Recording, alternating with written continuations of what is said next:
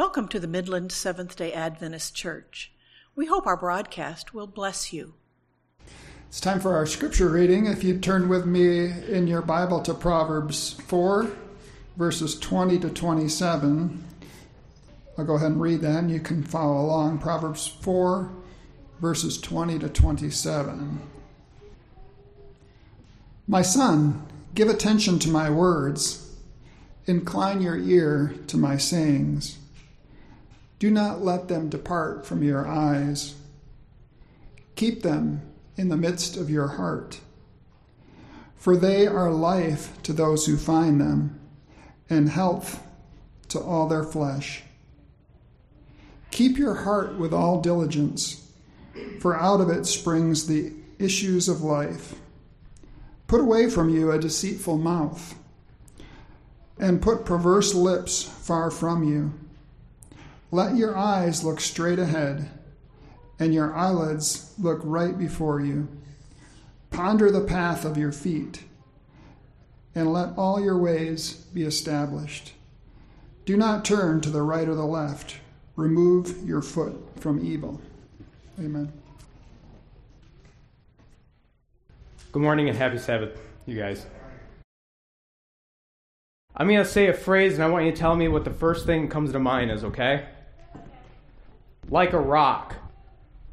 What comes to mind? Like a rock. Chevy? Okay. All right. So, I see that 90s marketing didn't uh, pass on you, okay? So, let's go with that. Uh, in fact, it was hard to live through the 90s without hearing that terminology because Chevy used uh, like a rock in just about every truck commercial there through the entire decade. Think maybe I'm assuming some of you have seen television back then, but we can all remember some of them commercials, right? So, got the orange background, and then the nice upper trim level Silverado comes around the corner, and then goes to the big mud hole, and then you see some burly drywall drywaller come out of the truck, right? And then it cuts to a scene where there's a work truck and then there's a big payloader that drops grain in the back of it, which in real life probably would have bananaed the frame, but you know, marketing. But obviously, Chevy wanting to appeal to the idea of integrity and longevity, they used Mr. Bob Seger's song Like a Rock against the backdrop of all these Chevy truck doing amazing things pertaining to work as gimmicky as they are, they became so legendary that there's a bit of a following for that today. In fact, uh, someone recently imposed some of the old old commercial uh, audio and monologue over a recent video of a guy who got his Chevy truck caught in a tornado. So you guys go ahead and get that up on the screen. It's pretty hilarious. I got to show this to you. All right, you guys look close. You'll see that little Chevy truck doing a dance in the road. America is still the land of rugged individualists. I'm as strong as I could be. I go around. Get this, the guy doesn't just stop. And every He one just of them demands something different keeps on going. Chevy truck, but they all want the same thing. The most dependable, longest lasting trucks on the road. Now, he probably stopped just long enough to dry the drink out of his lap. I think that's. I'm a Ford guy, and that's pretty impressive to me. Uh, I would think that if GM had that footage back in the day, they might have sold a few more trucks. Now, recently I heard this song, Like a Rock, for the first time in a long time on the radio. And because it appealed to my youth, I listened to the lyrics and I, I listened to the message, so I, I'm about to quote Bob Seger in a sermon, you guys. lyrics go like this He says, My hands were steady, and my eyes, they were clear and bright. My walk had purpose, and my steps were quick and light. And I held firmly to what I felt was right, like a rock. And then it goes on to this like sweet steel guitar solo for a minute.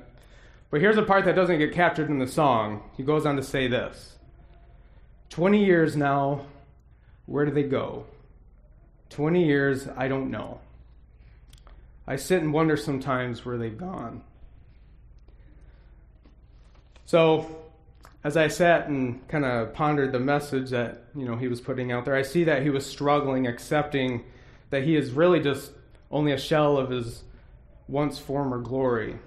You know, as a, most of the song is just feeding back on how he was a strong young man with vision and purpose.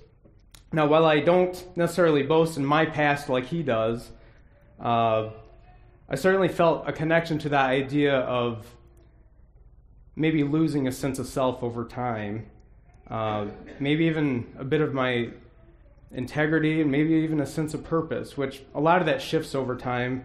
But for me, believe it or not, this appealed to my faith more than anything. So thank you, Bob Seger, for doing that. Uh, you guys, I'd be lying if I didn't look back on, uh, well, fondly on when I was a, a newer Christian, when I was much younger than I am now, because it was then that I had the most zeal. It was then that I had more intention in the in the things I was doing because I was trying to form my identity in Christ. Do you guys understand what I'm saying? And I think a lot of us have been there, at least some of us who didn't grow up in the faith or in the church. Now, this doesn't mean that because I'm a little bit more seasoned, I guess, uh, that I've lost my way. But honestly, uh, I'd kind of like to get back to that place. Uh, you know, where when I had fervor in what I was doing because, you know, I was keeping God center of my life. So I want that restoration, you guys. But more than that, I want to be able to sustain the experience of intentional Christianity. Because we all, I think a lot of us are familiar with that roller coaster so many of us get on, right? We have those high points, we have those low points. Why? I don't think it needs to be this way. And I, I got to imagine that I'm not the only one who feels feels that way. By the way, if, if, if you've not been in that position, I, there's, there's two options. You've, you're probably doing it right, which praise God for that. Uh, otherwise, maybe you're newer to the faith and you haven't been to that point yet where you've sort of. So, this message is just as much for you as it is for people who have been around the block for a minute.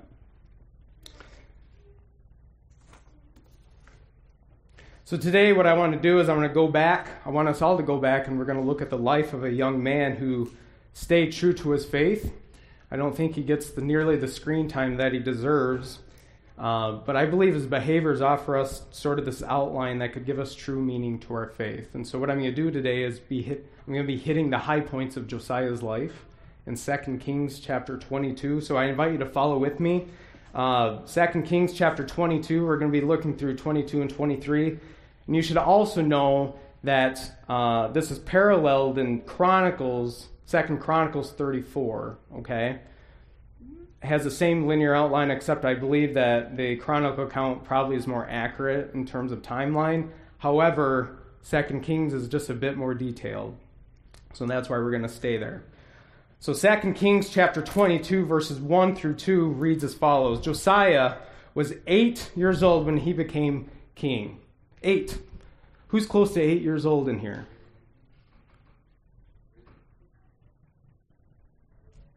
So, can you guys imagine Evelyn, queen, right? Queen of a nation. What do you think? Think you could do it? Yeah? She's like, yeah, I got it. All right. And he reigned 31 years in Jerusalem. Skipping ahead. Now, here's, here's what's different about Josiah. He did that which was right in the Lord's sight, and he walked in the ways of his ancestor David, and he did not turn to the left or to the right. That's pretty interesting considering the experience of the monarchy up till that point. So, allow me to interject a little bit of context of what's going on here. Josiah, he enters the picture after the nation of Israel has long since been fractured, broken up into Judah, and, and, and now lost.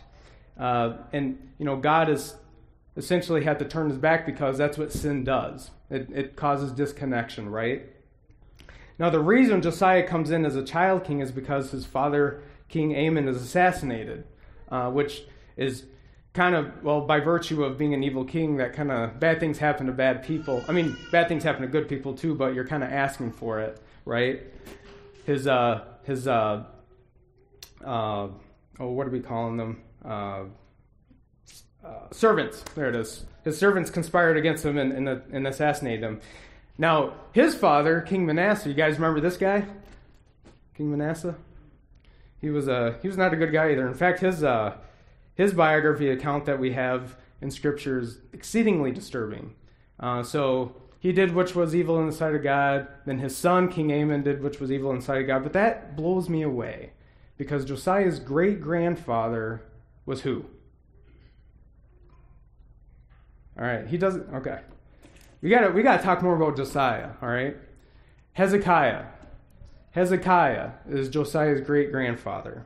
Now, Hezekiah was is revered for his work in returning uh, Judah back to God, purging uh, the people from idols and cleaning things up, and also reinstituted reinstituted Passover, which is important to developing a relationship with God and this this people. Unfortunately, when Manasseh came to power, he essentially undid everything that his father had done for these people.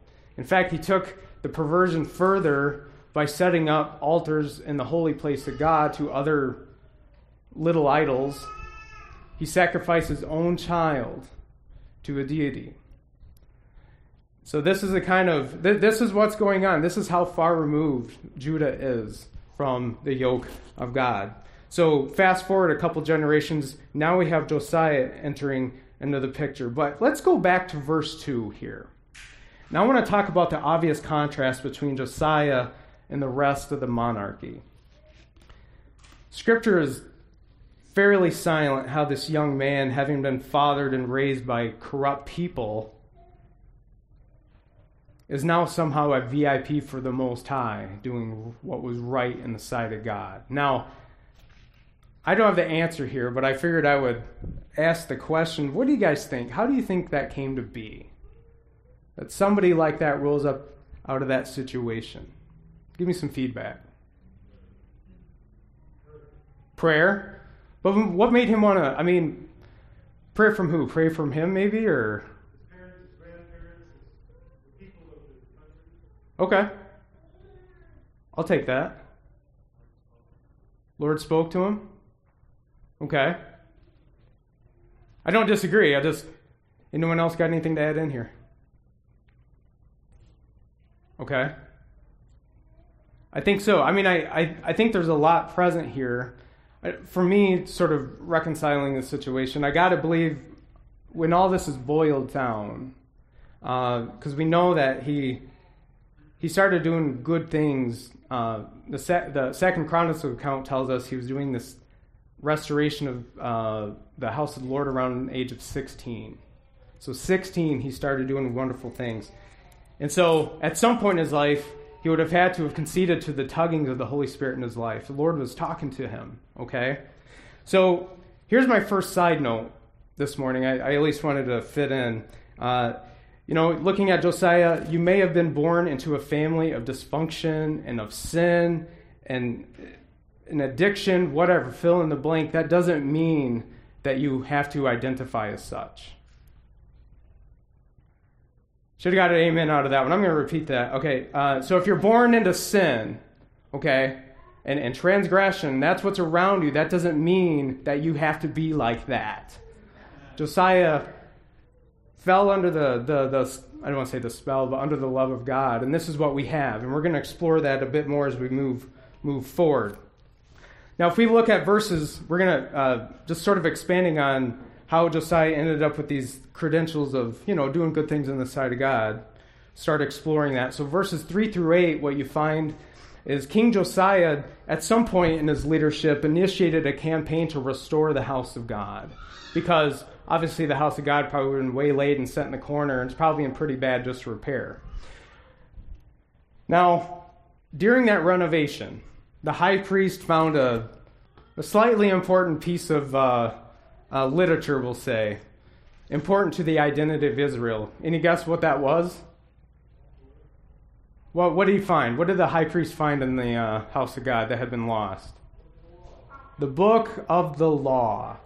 Now, you might be asking, how does somebody misplace something like that? They weren't using it. Well, I don't want to give it away. Come on, man. I'm gonna, I'm gonna quote something here. Patriarchs and Kings, page 392, paragraph 2. Ellen White goes on to say this century or nearly a century before, during the first Passover celebrated by Hezekiah, provision had been made for the daily public reading of the book of the law to the people by teaching priests. It was the observance of the statutes recorded by Moses, especially those given in the book of the covenant, which forms part of Deuteronomy, that had been made, that made the reign of Hezekiah so prosperous. But the butt shift. King Manasseh had shared or he, he set aside these statutes. And during his reign, the temple copy of the book of the law, through careless neglect, careless neglect, had become lost. And for many years, the people generally were deprived of its instruction. Careless neglect, you guys. So I want to I want to point something out here. It's it's easy for us to marvel at how something so vital and central to the Israeli experience became lost, especially by means of neglect, as we read. But I want to ask the hard question here. Now, how many of us have intentionally, on purpose, put our Bibles away and just hid them in a corner? How many of us have intentionally done that? I'm going to go out on a limb and say probably nobody has intentionally done that. But does it happen through careless neglect? Yeah, probably. Guys, it, the formula is pretty simple on how that happens, right? Start to lose Jesus, lose sight of him anyway. Other shiny things, they start to distract us a little bit. And sooner or later, our collection of scripture, our prayer time, anything that really brings us into that unity that we have with God starts to creep into the dusty corner. And somewhere eventually it has to be found. And here, my friends, um, this is where the experience of Judah starts to look a lot like our own experience. It's not that much different. Okay? Pay attention. So if we read verses, go beyond reading verses 11 through 20, we find Josiah, after having been read the book of the law, is like, oops, okay, well, let's get this back to good. So then he talks to the high priest.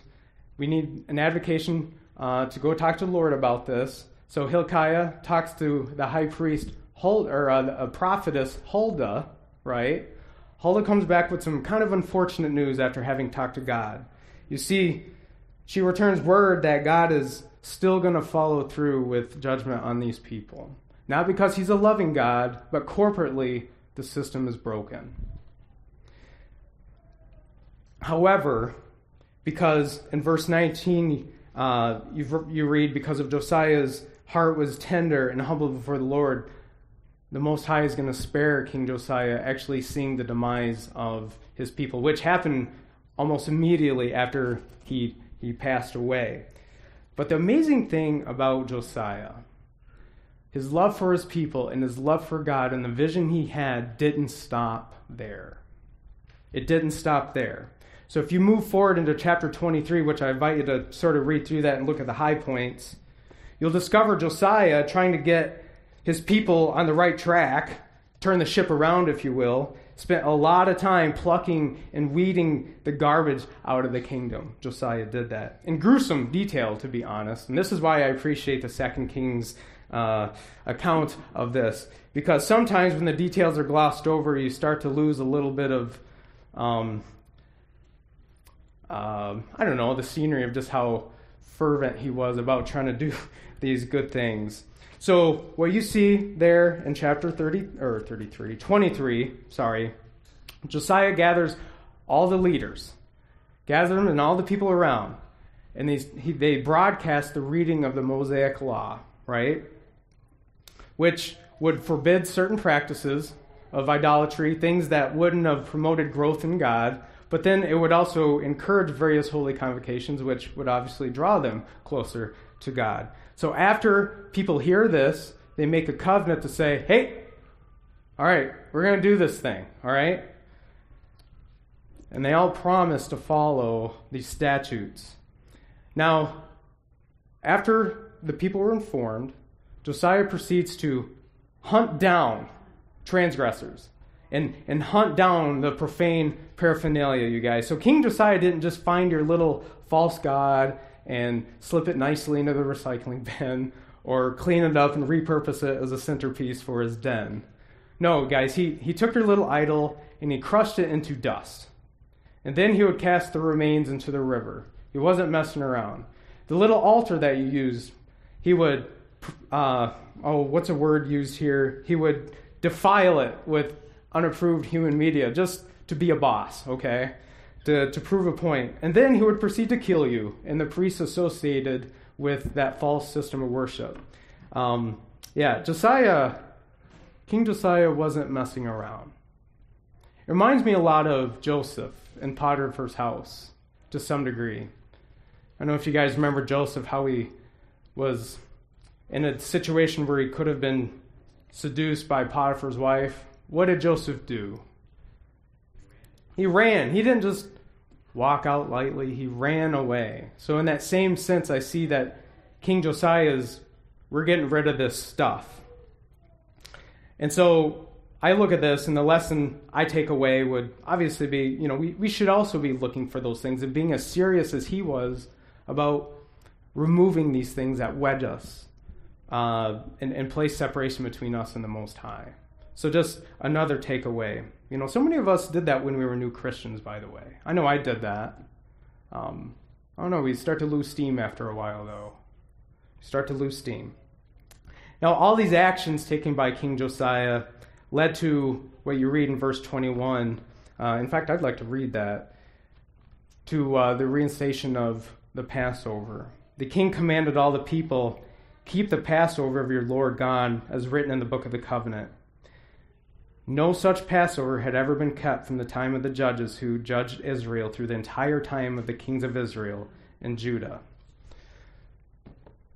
So everything kind of climactic came to that point where people came and, and worshiped God together through Passover. So praise God for Josiah. And, and praise God for people like him who have the vision and, and, and aptitude for the will of God. We need more Josiahs. And we need people like him who aren't content with just the labeling of being a holy people. You guys understand? Let me read verse 25. Read 25 of 2 Kings chapter 23. In fact, I'm going to start in verse 24. In addition, just a capstone and bookstone Josiah's experience. In addition, Josiah removed the mediums. So that'd be like your your, I don't know, mind readers and the people who talk to the dead, right? The spiritualist, household idols, images, and all the detestable things that were seen in the land of Judah and in Jerusalem. He did this in order to carry out the words of the law that were written in the book that Hilkiah the priest found in the Lord's temple. And before him, there was no king like him who turned to the Lord with all of his mind and with all of his heart and with all of his strength according to the law of Moses and and no one rose up like him afterwards. Somebody needs to make a commercial of Josiah. Uh, kind of like them Chevy commercials, right? Have a screenshots of him like dumping idols in the river. Maybe have Bob Seger in the background, like a rap. But guys, I look at this and I want this kind of ambition for God. I want this. And you know, I, I also want the Lord stirring in me in such a way that I too can be found exceptional like Josiah was. I want that. Uh, and I want the rewards from being intentional about seeking God. You guys want that? I want that. So let's bring this full circle, all right? How can we become like Josiah? How do we do that in real time? So go back to verse 2 in chapter 22. I said we were going to come back here. Remember, Josiah, he did what was right in the sight of God, and he walked in the ways of his ancestor David, and he did not turn to the right or to the left. So I'd like to just take a moment to unpack these just briefly. JC, if Josiah did what was right in the sight of God, uh, do you think that was by accident? No, why not? He was intentional. Yeah, that was on purpose. And I like what uh, uh, Miss Khalil said. I, I believe that Josiah also saw the alternative for not following God. You see, I, I try to think of Judah's experience here. How empty, or I don't know, I, how happy do we think the people of the Judean culture were? You know, when you're when you're made for a, a certain purpose, but then you're abusing yourself and serving something completely different, I can't imagine they felt very fulfilled. And Josiah would have seen that. So that would have been a bit of motivation for him. And also, something else that I, I'd hope that you would have picked up on here was that Josiah, because he intended to please God, he only took direction from him. You see, he didn't allow the people who were evil in the sight of God uh, to, to drag him down. And so Josiah had boundaries, which is kind of a dirty word, a little bit, when we consider people of faith. Christians should have boundaries. Boundaries. I kind of want to. I want to go out on a tangent. I'm not gonna. Boundaries. I'll save that another sermon. Boundaries. So moving forward, what does it mean to walk in the ways of David, his father? Well, uh, the phrase "walking in the ways," we're talking about a lifestyle, you guys. Josiah didn't just do this on Sabbath, right? This was something he did consistently Josiah, obviously, and he would have formed specific habits into rhythms of his day that would have kept him on the path of holiness. Okay, consistency. And also, by the way, the, day, the ways of David, they're easily discerned from what we read about, well, David's writings. Uh, David was devoted to the Word of God. He prayed, he fasted, regular worshiping God in the sanctuary. And because these are frequent themes of who David was and what we know about him, these would have been Josiah's ways also. All right, pretty simple algebra on that one. Now, thirdly, uh, keeping from turning to the right or to the left. Uh, I, I don't think that he had neck problems, although, no, never mind. Uh, scripture reading Proverbs 4, verse 25 through 27 goes as follows. I'm going to reread. Let your eyes look forward and fix your gaze straight ahead. Carefully Consider the path of your feet, and all of your ways be established. Don't turn to the right, don't turn to the left. Keep your feet away from evil. You guys, all through Scripture, uh, the path of righteousness is a straight one.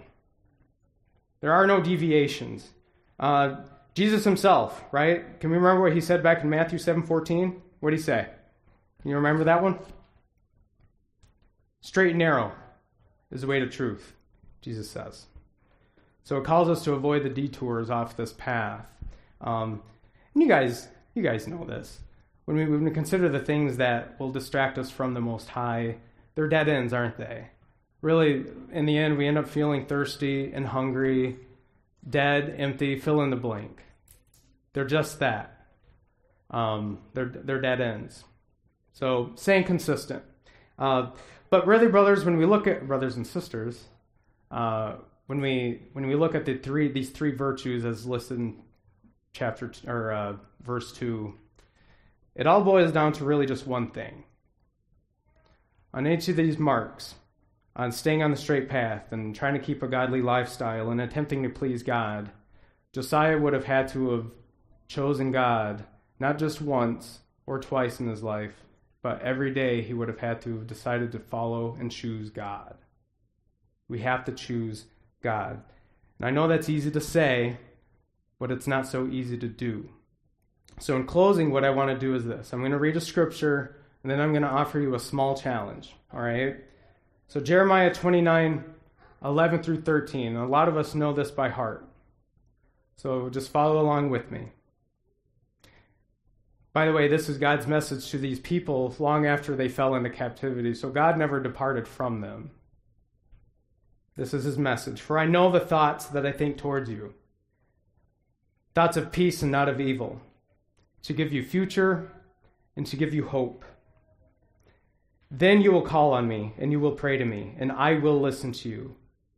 And you will seek me and find me when you search for me with what? All of your heart. You see, guys, uh, the Lord, He's like you and I. He wants to be wanted. God wants to be wanted. So, friends, uh, here's my challenge uh, today. Pretty, pretty simple one. When you wake up in the morning, before your feet hit the ground, before you reach over and grab your phone, even to look at the time, and before you fill your mind with the worries of the day, just say it out loud. Just say, God, I choose you. While you're laying there right in the bed, even if you sound weird, just do it. God, I choose you. Say that. And I promise you that if you give the Lord that jurisdiction to start your day, you'll begin to see these little trends in your life.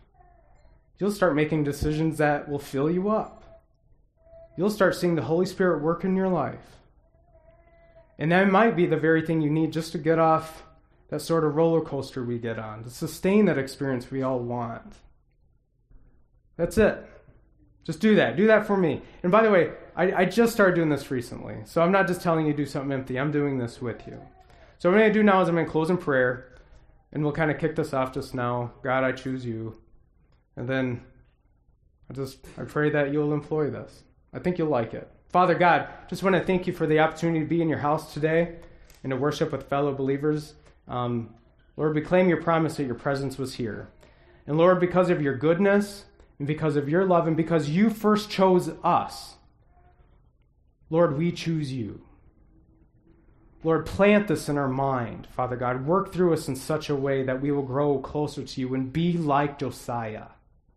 Lord, help us to purge the things out of our life that separate us from you. Lord, help us to find those high places where you exist. Lord, and please sustain us, lift us, and buoy us, Father God. We all ask this in the name of Jesus. Amen.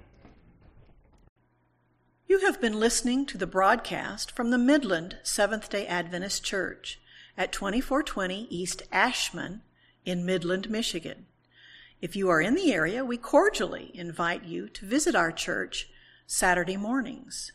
If you are a distance away, we encourage you to continue visiting our website and weekly podcast at midlandsda.org.